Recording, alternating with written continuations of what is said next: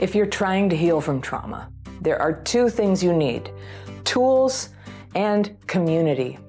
And before I started Crappy Childhood Fairy, the one place I found that was in 12 step recovery. When I first started, I was in a really bad place, and someone suggested I check out the program for families of alcoholics. And I am definitely a family member with a lot of alcoholics in there. And especially with my parents, this is a huge reason why I have childhood PTSD. Now, there are other programs, and I checked a few out. And even though I'm not an alcoholic, I attended hundreds of open AA meetings because I related to the life and death nature of their problem and mine. And I loved the kind of cheerful camaraderie and stoicism that I found there. So, after thousands of meetings, after sponsoring about 300 women, I learned a lot a lot that helps me do my work here teaching about trauma and helping people heal their symptoms. And also, I learned a lot about who actually recovers. What do they do differently than other people? And what kinds of meetings help that happen? So here's what I learned in my 12 step recovery. Number one, it's really possible for a group to flourish with guidelines but no leadership. Now, I didn't think that was possible. I know when I came in, I was really exhausted. I was one of those like kids from, oh, I was an adult, adult child of an alcoholic. But I was exhausted from feeling like if I didn't sort of run everything, fix everything, make everybody happy, it was going to fall apart. So I had this marvelous experience of just going, I could just sit there, the whole thing ran and I didn't have to do anything. Two, the people who followed the 12 step program, especially those who participated in AA or at least used the big book of AA, seemed to do better than most other people. And that's just something I noticed from being in meetings for a very long time and watching who recovered and who didn't. Sometimes I think the literature all by itself is not as strong as the original AA Big Book. And I know some people don't like the book, it might not be for them, but I just found it had a power and it had a clarity about having to work the steps to survive that really spoke to me. And I noticed people who, who used it did better. A meeting where no one is focused on the 12 step program, I noticed, and everyone's just telling sad stories is very depressing. And it's a sort of meeting that I would pretty much avoid and I would recommend you do too, unless you have tons of recovery and you can go there and kind of bring some life to it and talk about the 12 step program. You know, that's what a 12 step meeting is. People often are told, you know, go there, it's a support group, but it's technically not a support group. It's a place where people share their experience, strength, and hope about working the 12 steps and how to do it, and they show other people how to do it. So it's really, really important that there's a critical mass of people who have done it, who have recovered, who are talking about, like, what is that like? How do you do it? And it's okay that new people come in and they're sad and they're just talking about sad stories, but it can't be, you know, when it's everybody, it really, you know, can really bring people down. And you'll see meetings kind of fold if they don't have anybody who actually works the 12 step program. Um, the next one is I don't have to save meetings and I don't have to save people, I learned. and I I had to learn it because I went to a number of meetings that were sort of dwindling and dwindling and they weren't going very well. And I went for this one meeting where it was like a lot of people talking about how sad they were. And I went in there. I had at that point, I don't know, you know, 15, 20 years working the steps, a lot of recovery. And I would be there every week sharing, you know, I know how to do it. Here's how to do it. But this meeting, it just it had just sort of like attracted a lot of people who they were just sort of not into that. They just weren't into it. They just wanted a place where they could talk about this week's installment of how messed up everything was. And I went to that meeting for a long time and I went like, you know, early on in my recovery and then middle and then later. It was the same cast of characters and they were at the very same level. And I was thinking, like, why would they want to keep coming back to such a meeting? But I think for some people, they just want to talk about the problem. They just do. But it's not where you are going to get a breakthrough. And I certainly didn't see any of them get it. It was just a, you know, it was like a, it was like a never ending saga. The next thing I learned is that meetings are remarkably similar in structure and spirit from meeting to meeting and place to place. And even in different countries, I've been to meetings in Mexico, for example. I've been in the UK and, of course, the United States and different parts of the United States. And it's interesting because there are a few cultural differences. Like in London, they serve tea with milk. And in the US, they have like a pot of coffee. And um, and then in the meetings for families of alcoholics, not the alcoholics, it's usually herbal tea. I wanted coffee. I always felt a little bit like a bull in a china shop there. ah, give me coffee. But um, but there, it's so it's a little different what people drink. But everybody's using the same literature. People are reading the same sort of preamble to the meeting, and it's really remarkable because the way that a twelve-step meeting is structured is it's sort of um, you know it's very skeletal. Really, these these they're called the traditions, and it's a set of twelve rules about you know, just principles of running the program. You can look them up online. And they work really well, and they work so well that wherever you go, it feels about the same. And so I've been to meetings where people didn't speak English, but I basically understood what people were saying because I knew the format so well, and they were welcoming, and they brought me the cup of uh, coffee in Mexico. Coffee, yes. and um, I just could understand the spirit of the meeting because I'd been to so many and felt this like kinship with everybody there, even though I couldn't understand them. Uh, another thing I learned is it can be a bit culty uh, sometimes with people using the official slogans of 12 step and phrases from the literature and the clever little sayings like put the jug in the put the what is it? Put the plug in the jug and put take the cotton out of your ears little sayings like that. When i hear stuff like that i would always be like oh culty. And you know whatever what is a cult? It's where everybody kind of agrees on the same thing. In a, if a cult is bad it means you can't leave. And boy you can leave 12 step recovery and many people do to their own detriment right but you're free to come you're free to go and you will see there a culture and you'll be encouraged to adopt the culture. And over the years i just learned that the the positive aspects of a culty place where everybody's sort of in agreement as what you what you should do is it encourages you to take take the stuff that you know to take actions on your healing. Like get a sponsor start working the steps. You know if nobody tells you to do that you might not do it. And if you boy would you miss out if you didn't do like if you don't have a sponsor and you're not working the steps you're not really doing it. You're not you're just kind of like hanging out or on the periphery. So if you really want what it has you do what they do. And what and if you find a group, you know, they say you should go to like six different meetings before you decide if the whole program is right for you. And I think that's great advice because different meetings have these different sort of personalities and cast of characters and different emphases. And it's really like an organic thing. Nobody really decides this stuff so much. It's an organic thing, there's a spirit of it, but there's a unifying spirit that I just found at almost every meeting. Some people are bothered because they go to a meeting and some of the people there, I don't know, they're like disagreeable, they hit on them, it's not you're not supposed to but it could happen right? It's just people. It's free. You don't pay anything to go. And the people who go go there not because they're perfect but because they have problems. So you know just a heads up is that sometimes you'll go there with this idealism like oh all these people they have it all together. And then you see somebody doesn't have it all together and it's easy to think I knew it. I knew this whole thing was BS. but it's not BS. It's that people are coming at sort of all different stages of recovery.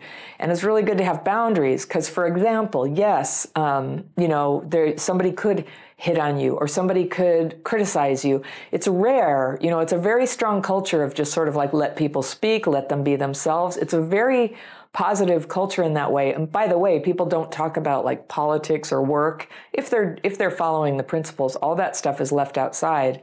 So there's less to divide people there you know it feels great actually. It was the first time in my life. That wasn't like this big thing for me. I used to be very very like into i believe this and i'm into this and i'm this kind of person and and i i didn't like anybody who didn't agree with me. And the great thing about 12 step recovery when i started going is nobody talked about it so i didn't really know. I mean you you know you can see a few differences in people i suppose. But um as they say in the big book of aa it's like we're like people on a lifeboat, you know, drowning people in a lifeboat.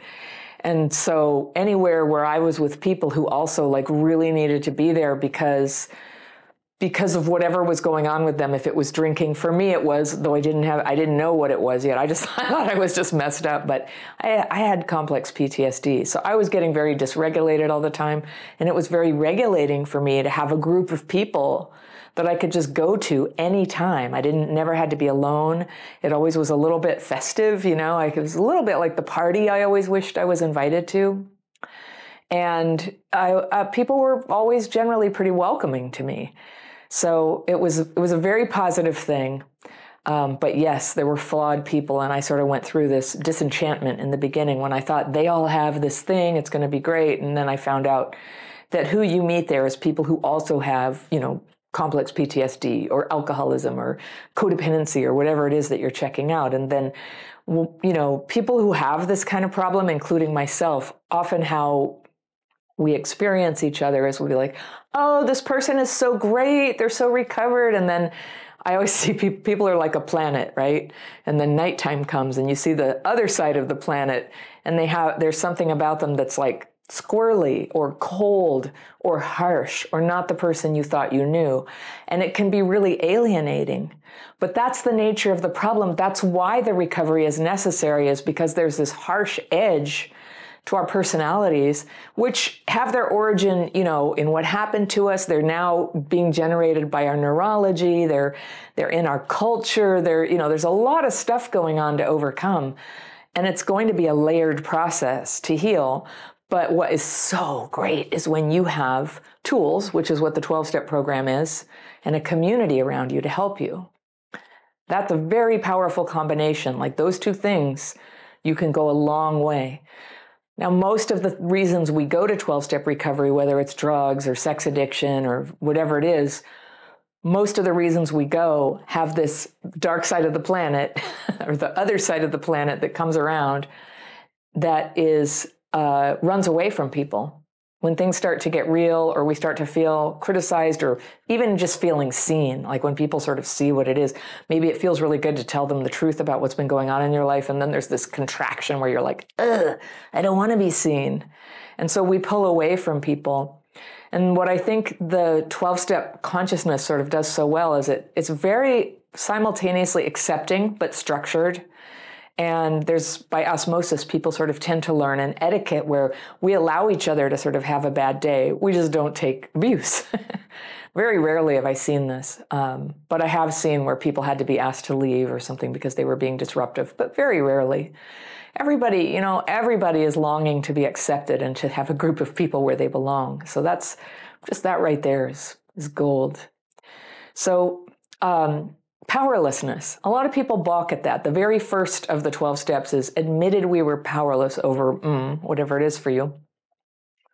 Alcohol. Admitted we were powerless over alcoholism. That's the program I was in. And our lives had become unmanageable. So I kind of came to feel so that's in Al Anon where I used to go. The first step is admitted we were powerless over alcoholism and our lives had become unmanageable. And the qualification for membership is that there's alcoholism in a friend or relative. So no problem. You know, I qualify a hundred times for it. But I started to feel after 25 years that I needed to identify more specifically with what I am powerless over. And yes, yes, I'm certainly powerless powerless over other people's drinking, but it's so much more than that. You know, I'm powerless over in here, I'm powerless over my reaction to people when I feel threatened or abandoned.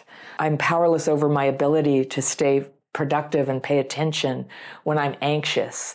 So I have a lot of these things that I'm powerless over and so people go, "Well, why why are why do we have to say that? Isn't that sort of like undermining ourselves? Don't we have power? And i think the answer is complicated actually. We're there because we couldn't really do it. We couldn't pull it off. If we could have pulled it off we wouldn't go right? So there is that powerlessness. But i would like to say that also when you do work the 12 step recovery you're not powerless. You, you know power comes into you. Power enters into you and you start to have the power to become slightly better a little bit every day to actually work the program to actually you know get clarity about like ah this is what i'm doing. This is how i'm this is where i trip and fall when i'm dealing with people. And uh, and then clarity about this is what i need to do instead and we, we we're powerless sometimes to do just constructive things like just sit down and do the meditation or to sit down or to, to make the phone call and contact someone and ask them to sponsor you or just make the program call you know i really came with a different idea of what is power in the course of my 12-step recovery that um, because that was taken from the original people who founded the 12 step program, the alcoholics. Like they just could not stop drinking. But I didn't think for me I had something quite exactly like that. It wasn't quite the same. I don't know, you could debate that, but but I did understand like powerlessness means I don't know what to do. I might know what to do, but I can't do it. And there were days I was just so down, I just couldn't get up and brush my teeth and take a shower. That is a lack of power. That's a lack of power. So you'll often hear me in, Crappy Childhood Fairy, you know, in these videos talking about like filling up with our inner power. And oh, that's a lot of what the higher power concept is. There's higher power, there's inner power. Wherever you're getting it, you know, it needs to be in here for you to be empowered. And I've never really liked the word empowered when we say, oh, I'm going to empower this community. Like, I think that's a little bit grandiose. That people, people each are endowed with their own power. We just can't always get to it. We can't always get to it. But each, you know, each person is a sovereign and unique and beautiful being and there is power there but we can't get to it because of the damage because of whatever it is the you know the drugs the alcohol the trauma. We cannot access the power. And it's actually like it's happening on a neurological level it's happening on a chemical level it's happening on a spiritual and emotional level and it's happening on a social level too.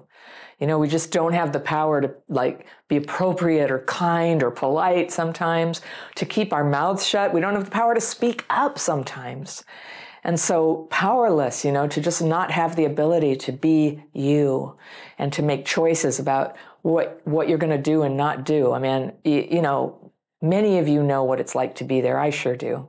I've noticed that the people who recover versus those who don't tend to recover, I mean, a lot of people will sort of fall away or stick around but be stuck and they'll be sort of like repeating the same stories again and again. One of the things I know I've definitely noticed about the people who move forward is that they're very open about what the problem is. They're not trying to look good. They're not reluctant to admit it. In fact, sometimes I had this, I've seen it in other people. I don't think it's like 100% of everybody recovers this way, but this kind of wind blows through your spirit where you just like, oh, it just feels so good to get it all on the table and go, you know what? You know, can I tell you some of the stuff I did? And then in 12 step recovery, you also, you write this. That's the 12th step. You admit you're powerless. You come to believe that there's a power greater than you. You get to understand that the way you will. And then you turned your will in your life over to the care of that power. And that was always, a lot of people get stuck there too. Like, what do you mean? That sounds very culty, out of control, religious. And one thing that was explained to me that was helpful, because I had a lot of resistance at the beginning. Um, eventually, I had no resistance. I'm just like, please, I'll do anything. just help me. But what it was is, that the will if you get a sponsor and you take suggestions and you work through these steps that is how you turn it, your will in your life over. You're just like i'm going to take the suggestions and do the thing that all these people around me say works. And it, even if you don't believe in god you can notice that there are many people in your group if it's a good group who are functioning really well and from their story you can tell that they once had the problem you had and that's that's very compelling you know? It's like you know? So you know?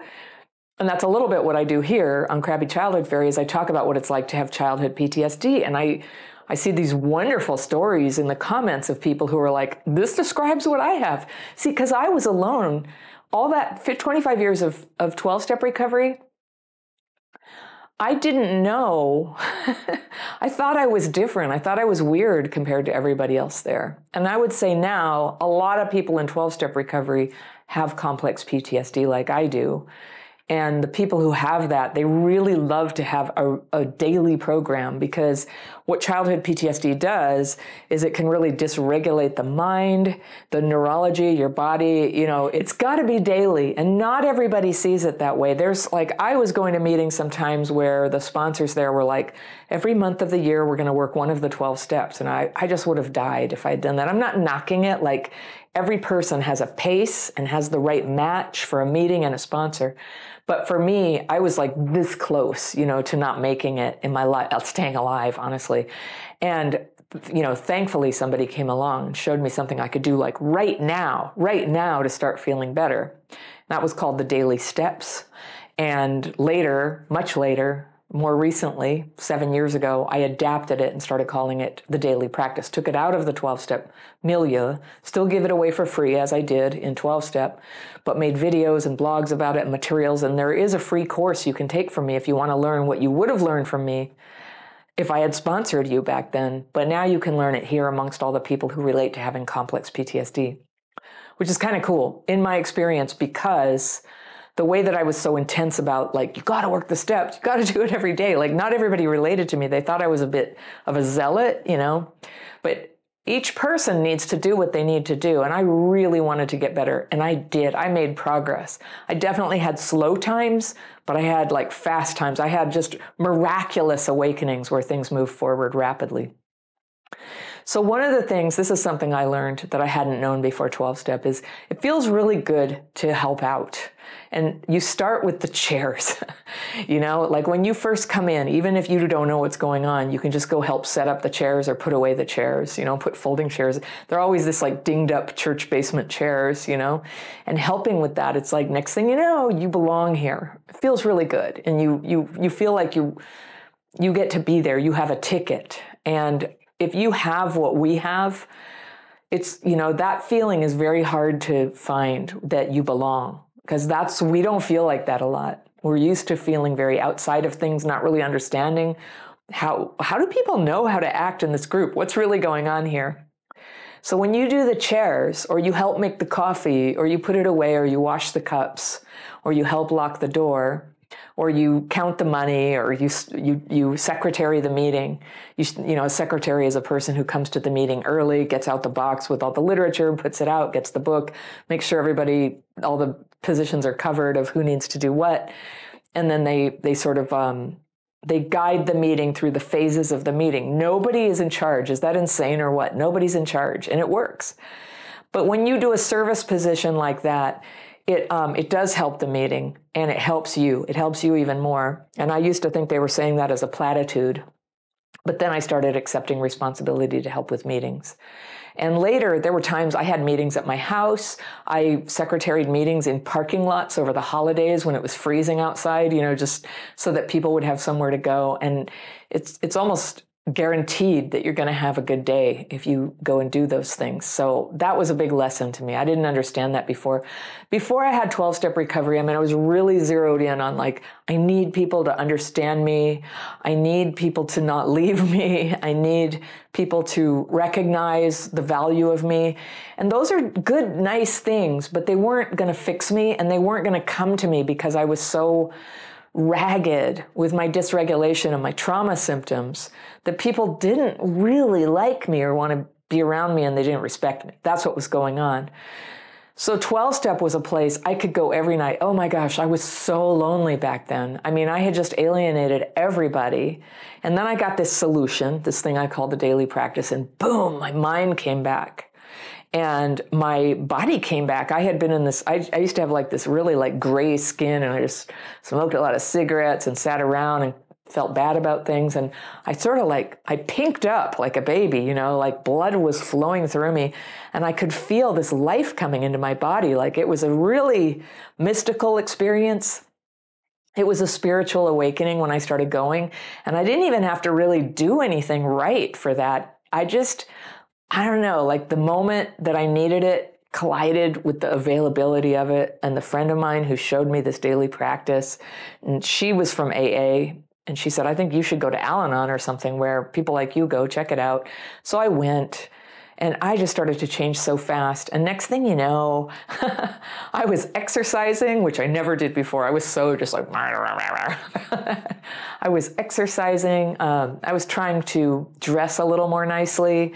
I was trying to be a little more positive. I was organizing hikes for other women, you know, just things like that. It made me really happy.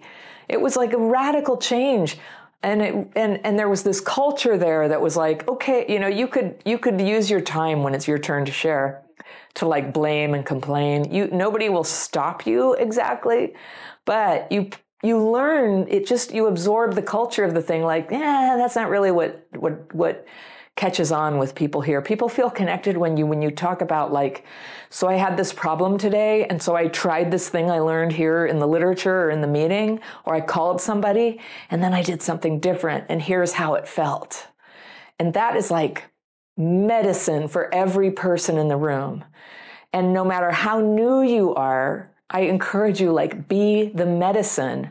And being the medicine doesn't mean you deny or suppress what you're struggling with. You get to talk about that, but just also say, and I made it to the meeting, and it feels really good to sit down in the chair and just know that I'm with you. Just say that.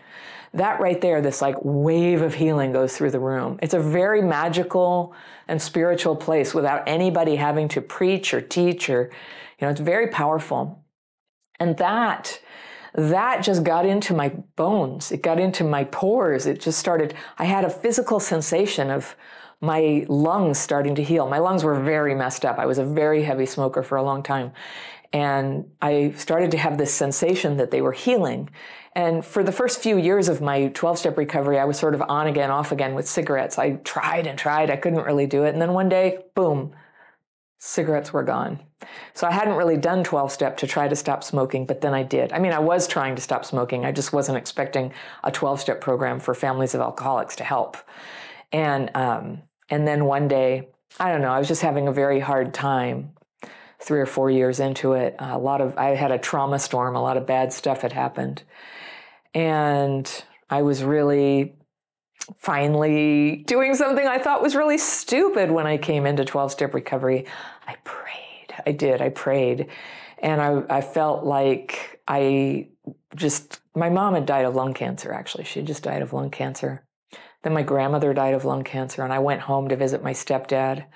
And I sat on the steps and I just was like, Oh, I just I, he's just took care of his his mother, my grandmother, and and he took care of my mother both through their lung cancer, and he didn't even realize that he had quite advanced cancer. He survived. He's still around, but he cared for two of his loved ones dying, and he was devastated, of course, and you know that just like like lack of attention on himself. He he was at stage four with his cancer when when he realized he had cancer. He had been in such a state of self neglect, caring for people. That's when I came home. And I knew that if I were to just sit there and light up a cigarette, that was just effed up. I just didn't want to do that to him. And so they say, like, you can't do, make these changes for somebody else, but I had a hundred reasons, mostly my own. Mostly I was ashamed of being a smoker and I thought nobody would date me, which is kind of true. But for him, I just was like, okay, that's it. I prayed. I'm like, please help me. I just can't sit here and smoke in front of this person who has just been, you know, totally had his heart ripped out by lung cancer. Both my grandmother and my mother were heavy smokers as well. So that helped me. that helped me. And um, it, so it was a few years before I really kind of yielded to the whole 12 step way of life of like actually praying. And I had a lot of like I just had, you know, I was not raised that way and I had a lot of prejudice against it. And I found in 12 step a way that I could try that sort of thing without any sort of baggage of being this kind of person or that kind of person. It was always just suggested, you know, through prayer and meditation, we try to improve our conscious contact with God as we understand God. And I could handle that. I could handle that.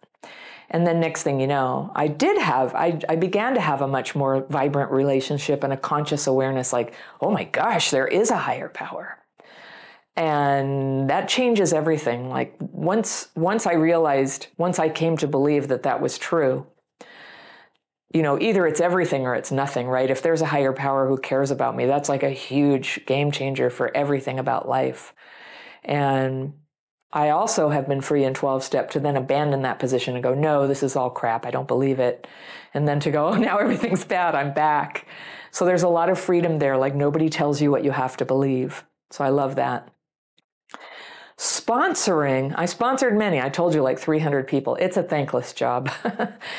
Sometimes it's really neat and you meet people. Um, but a lot of it is, you know, you're taking a lot of calls, you're trying to help people. Most of them will end up resentful at you and quitting. Some of them will have this great transformation. But you know it's not everybody. And and like very early on i learned i can't make anybody recover here. I can't like manufacture the experience i had. I can show them what i did faithfully like really be honest about what i did and they can have their own experience with it. And from time to time people would just boom you know they'd awaken. They they carry on now. They've passed it to so many people.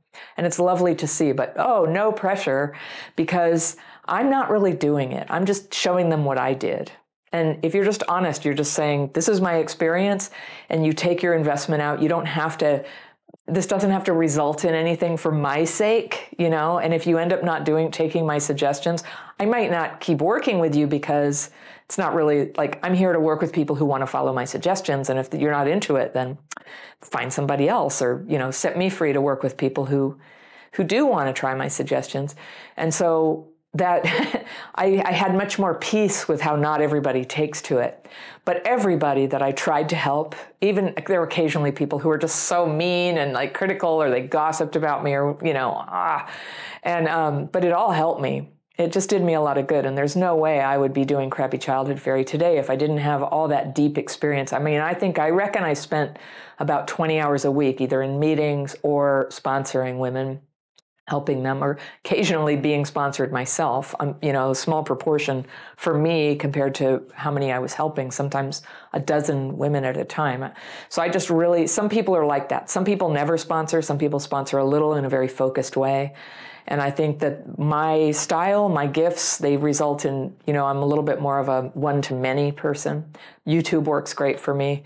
And so that's what i did but it all helped me when I'm talking to you about what works, I'm reminding myself of what works and I'm taking myself out of that negative, you know, spinning and I don't know, I just go into all this self pity very easily, really, without my principles that I learned there. So yeah, I mentioned the people who um, who take a long time to actually work the steps. There's this idea um, of people who wait a year to start dating. Okay. and so the woman who sponsored me, she said, Don't worry about that. You're going to go out and get your experience and that, and then you're going to be working the steps every day, and it will help you surface what you need to learn about that. Which was true enough, I guess. But for people who are not working the steps or working them very slowly or kind of working on it like homework, but not really like throwing themselves face down on the floor and like begging for recovery, I don't think that waiting a year is going to solve anything. It's waiting the year is good, but during that year, you have to be working some kind of a thing for a transformation inside. And transformation has a chance when you're not out there just pursuing again um, a relationship to fix you. That's not everybody's fix, but that was certainly my fix. You know, a temporary fix in hell, as my my my, my sponsor used to say, a temporary fix in hell. You know, you think if you're going to meet some guy and it's going to, you could get some guy back, everything would be great. A temporary fix in hell. And it didn't make sense to me for a long time, but now I get it. now I get it. And many, maybe you do too, that you can't really like grasp at a relationship and it's going to solve everything. When you're walking around with trauma, you know, you'll just sort of import the same drama from how you always get into that relationship. And there'll be a slightly different spice, some paprika here, some cumin there, you know, but it'll be a little different each time but it sucks. it always sucks. And so when this change comes inside, just a whole new level of things can start to happen on the exterior of your life. The people you meet, the circumstances, the work you do, all of that can change with this transformation inside. And making that transformation inside is no, it's not for the faint of heart. Like the more real and honest you can get with your sponsor, with your group, the more transformation can happen. So here's another thing. Some people make meetings about a lot of things other than the steps. They make it or they make it about the traditions or the concepts. I've seen meetings like that where they the traditions are these things for governing individual groups. The concepts are for governing the overall organization. And there's these people who take those and they work those for their own life with the, which they were never meant for. I'm just going to say that. I know some people like really like it, but um, I, I, guess I don't, you know, if I'm going to be in charge, which I'm not, if I were in charge, I'd be like, well, but are you working the 12 steps? Those are the ones that are really like to get to the heart of what is the reality of your condition. Where is it that you really are having suffering and where what is broken for right now what in you needs healing like to get real about that is a huge thing so if you're distracting about these other ideas that are more about like how a group brings in money or you know whether people talk about i don't know. It's not the same thing. You do they work beautifully for running a group though. The breakthrough tends to come with the hard part where you're getting criticized and it feels unfair and you hate your sponsor and you think it's a bs cult and then you can see where it is you're going wrong. So in my hit this i'm just telling you these are things i learned in 12 step so sometimes I'd be sponsoring somebody, and at first they'd be very polite and agreeable, and they'd do whatever I suggested, and they would call when they said they would call, and everything was great. And almost everybody, if they really do this work, they're going to hit a wall. They're going to hit a wall of resistance and just be like, this is bullshit. I'm not doing this. And anyway, you know, this reminds me of my mother, or that was my thing. This reminds me of my mother. She can't tell me what to do. So that happens. And so you're not really you're not really over the hump of really, you know, getting into the process of recovery till you stick around for that and you talk it through and you work the 12 steps through that till you're on the other side. This is where a lot of people run away or they drop down into a fake level of doing it where they can talk the talk without ever walking the walk of being a person who does recovery. There's a lot of that. And a lot of people come in and their bullshit detector is like, this is a lot of talk, not walk. And you are correct. And um, you'll be one of us too soon, talking and talking. Walking, it's kind of like, um, you know, may you have it now because when I say walking, I mean like to actually have the courage to show up honestly and work the 12 steps is a very big deal. And you might be powerless to make it happen at the time you expect, but stay with it. It's a wonderful thing and it, it will sort of carry you through if you show up honestly for it. So here's a here's an epiphany. I learned this in 12 step and I still and this is something I often talk about in Crappy Childhood Fairy. The epiphany, the thing that you discover that you never saw before. Here's you want to know what it is? Nothing is being done to me. Nothing is being done to me. There have been a couple times when, uh, like, somebody pointed a gun at me once and I had to give them my money. That's what happened. And I laid on the ground as they said and they left. All right, so something was done to me. And there's been some other things in my life like that. But for the most part, this churning, like, uh, you know, anger and objection to the way things are, you know, just ruminating and perseverating on ah, the problems, how I feel, what's bothering me, that the every once in a while, when I break out of that, and the 12 step program helped me do that, I was like, oh, gosh, I'm manufacturing that myself.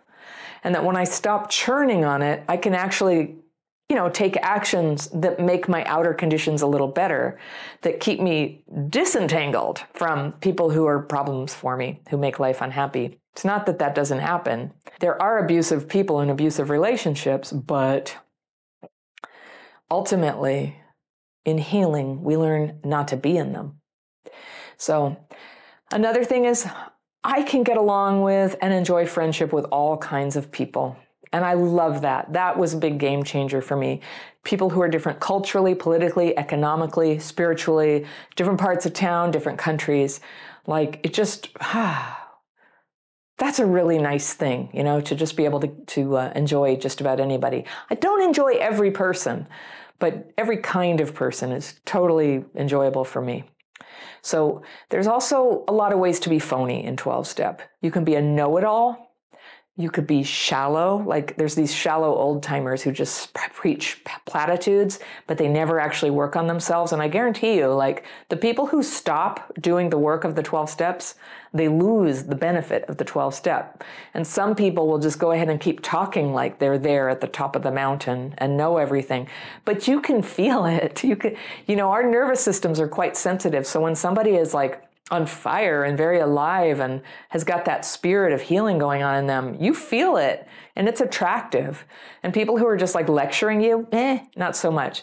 So just like everybody, we let, you know, everybody gets to be in the meeting. Everybody's in a different place on a different day. Eh, it's okay. Here's a downside. It can feel cliquish in 12 step groups. And that you know there's some truth in that there's there there are cliques of people who hang out together and it hurts if like a group of people goes out to dinner and they don't invite you A really good meeting is very inclusive and especially reaches out to the new people and says, Do you want to come to dinner with us? And that is part of what 12 step recovery, like the 12 step, they say, having had a spiritual awakening as a result of these steps, we tried to carry this message to others. And one way you do that is by including people who are new. And yeah, sometimes they're pretty rough on the edges and they are talking about problems, and you'd rather just sit and talk about fancy things and recovered things with other people, but it actually feels really good. It's very strengthening to include everyone. And that is how the whole meeting operates. That what, what gives it life, that that's what empowers it. Gossip ruins groups. When there's gossip and people ganging up on other people, I've seen it a few times. I've had it done to me. And it's not only is it horrible to be sort of ganged up on, but it ruins the group. The group dissolves. Outside issues can also ruin the group. And so, a lot of times, if there's big political stuff going on, um, that when people start it's that's that's one of the traditions you leave it outside you don't talk about professions or politics and it's outside you and and and that helps it be inclusive and helps everybody feel the unity that they have and not the usual divisive stuff but some meetings relax that, and I've certainly seen that a lot in the last several years. They relax it and they just start bitching about politics. And those meetings don't survive. They just sooner or later they implode. It's it's not inclusive. It's not loving. It it just sort of like undermines the spirit of that magical spirit that comes and helps people with their recovery when they have unity.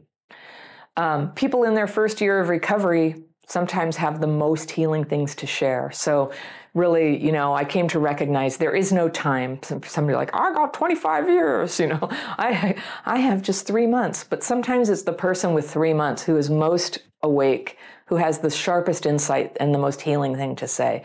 So I've always loved being around people who are new and open to it and having the experience and, you know, giving their all to try to have the recovery.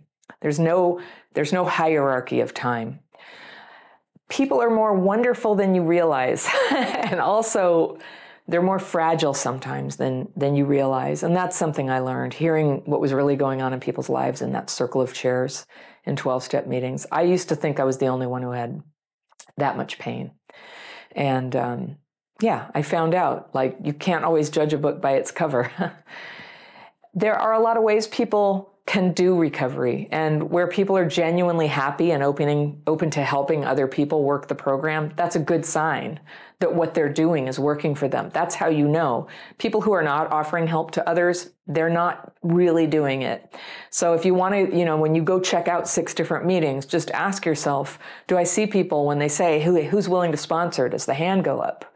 Is there a lot of that? Is there none of that? If there's none of that keep going. Find another meeting. That's no good so when it works for you, you kind of want to get up on the rooftop and share it with everyone. it's so exciting to share. And again, not everybody is cut out to sponsor, but everyone is encouraged to sponsor. And a sponsor is just somebody who's worked the steps before and shows you how to do it. I didn't always do this, but when I dressed nicely for meetings, people were more interested in what I had to say. That's true. And I'll be honest about something too. When I got married, people were more interested in what I had to say. And when I got divorced, they stopped being interested in what I had to say. And then when I got married again, you know, there's people can't help but sort of project that they will get from you what you have. And there's some truth in that. In the end, when they say, if the person has what you want, you know, ask them to sponsor you. And I'd always say, you know, I may be going through a divorce right now, but for me, that was recovery because I had a delusion that I should get married in the first place. And it was an honest mistake because we had some kids. so we did that. But what I have is a way to get free of my delusion. And what I have is a way to be empowered instead of beaten down by my problems. And so I would always sort of stand by what I have is a way to recover. It's important to remember that many people in the room already feel excluded and alone. They feel that way everywhere they go, but they come in and they're the new people. They see people, they know each other's names, they know where everything is stored, they, you know, they they know the room, they know the group. It's good to be inclusive of them and not to say, you know, when you're sharing, don't say stuff like, we all know that da da da, or, you know, remember when we had that great party last year? Well, you don't say that Instead, you always speak for the benefit of the new person in the room, for the vulnerable person in the room. And think, consider their sensitivities and consider what would be helpful to them. That will, it's interesting because that will, that will orient your thinking for your own self toward the most important principles. It's a good thing to do, even though it's fun sometimes to be like, oh, I want to tell a funny story. Funny stories are great, but remember the people in the room who are new and vulnerable and already feeling excluded. And finally, if I catch myself thinking catty thoughts and mentally criticizing people and thinking I know better than them about how to do things, I learned it probably means I need to work on my own recovery. That that catty judgmental feeling of other people just it's it's just like the red flag going, Anna, you're falling off the beam now. And it means I need to come back up. And so every day I come back to that that strong awareness, that sort of right sized thinking, that truth inside, the well of power by doing my daily practice techniques. And a lot of you watching have taken it this free course already, but I do have a free course called the Daily Practice, and you can learn this, and it's it, it works on a number of levels. It can help just process stressful thoughts. It can help you get emotional relief when you're upset.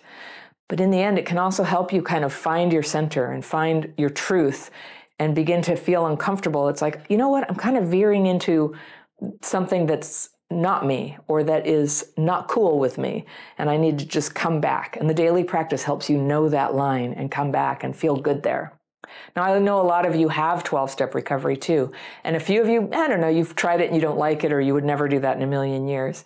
And a lot of people say 12 step saved their lives. So I know there's a lot of different experiences here, but if you've had some recovery in 12 step, what were the things that worked for you? Do you have tips to add to this? Let's hear about it in the comments. And then keep in mind, a lot of people here are in early recovery from childhood PTSD and sometimes from alcohol and drugs. So if you have terrible things to say about it and how it's so rotten, be mindful and inclusive of the vulnerable people in the room. Maybe don't trash the program that might be the thing that saves their lives. But talk honestly, tell us what worked for you. So let's support everybody. My approach, the daily practice, I ended up adapting from 12 step recovery. And not everybody does the daily practice. It was like a tiny group of people who did the steps this way. And uh, and I decided, and I talked to my sponsor about it. I talked to the other people, and I said, I'm going to take this out and I'm going to share it with people who have CPTSD in a non 12 step context. So, therefore, not governed by the traditions. Some of my services are for sale, but never this. The daily practice is always free, as are the free Zoom calls you can come to. I do them every two weeks. You can come and do the specific writing technique and the meditation really helps with neurological dysregulation. Check it out. Come try it. You don't have to be a 12 step person. This is our own thing now. This is crappy childhood fairyland. and you can come here and take my course anytime. And if you want to sign up for that, Thank you so much for listening. If you love my content, think about joining my membership program. You can find out more information about that and all my courses and coaching programs at crappychildhoodfairy.com. Remember, healing is possible. People with childhood PTSD can have a wonderful life. Sometimes we just need a few workarounds. I'll see you next time.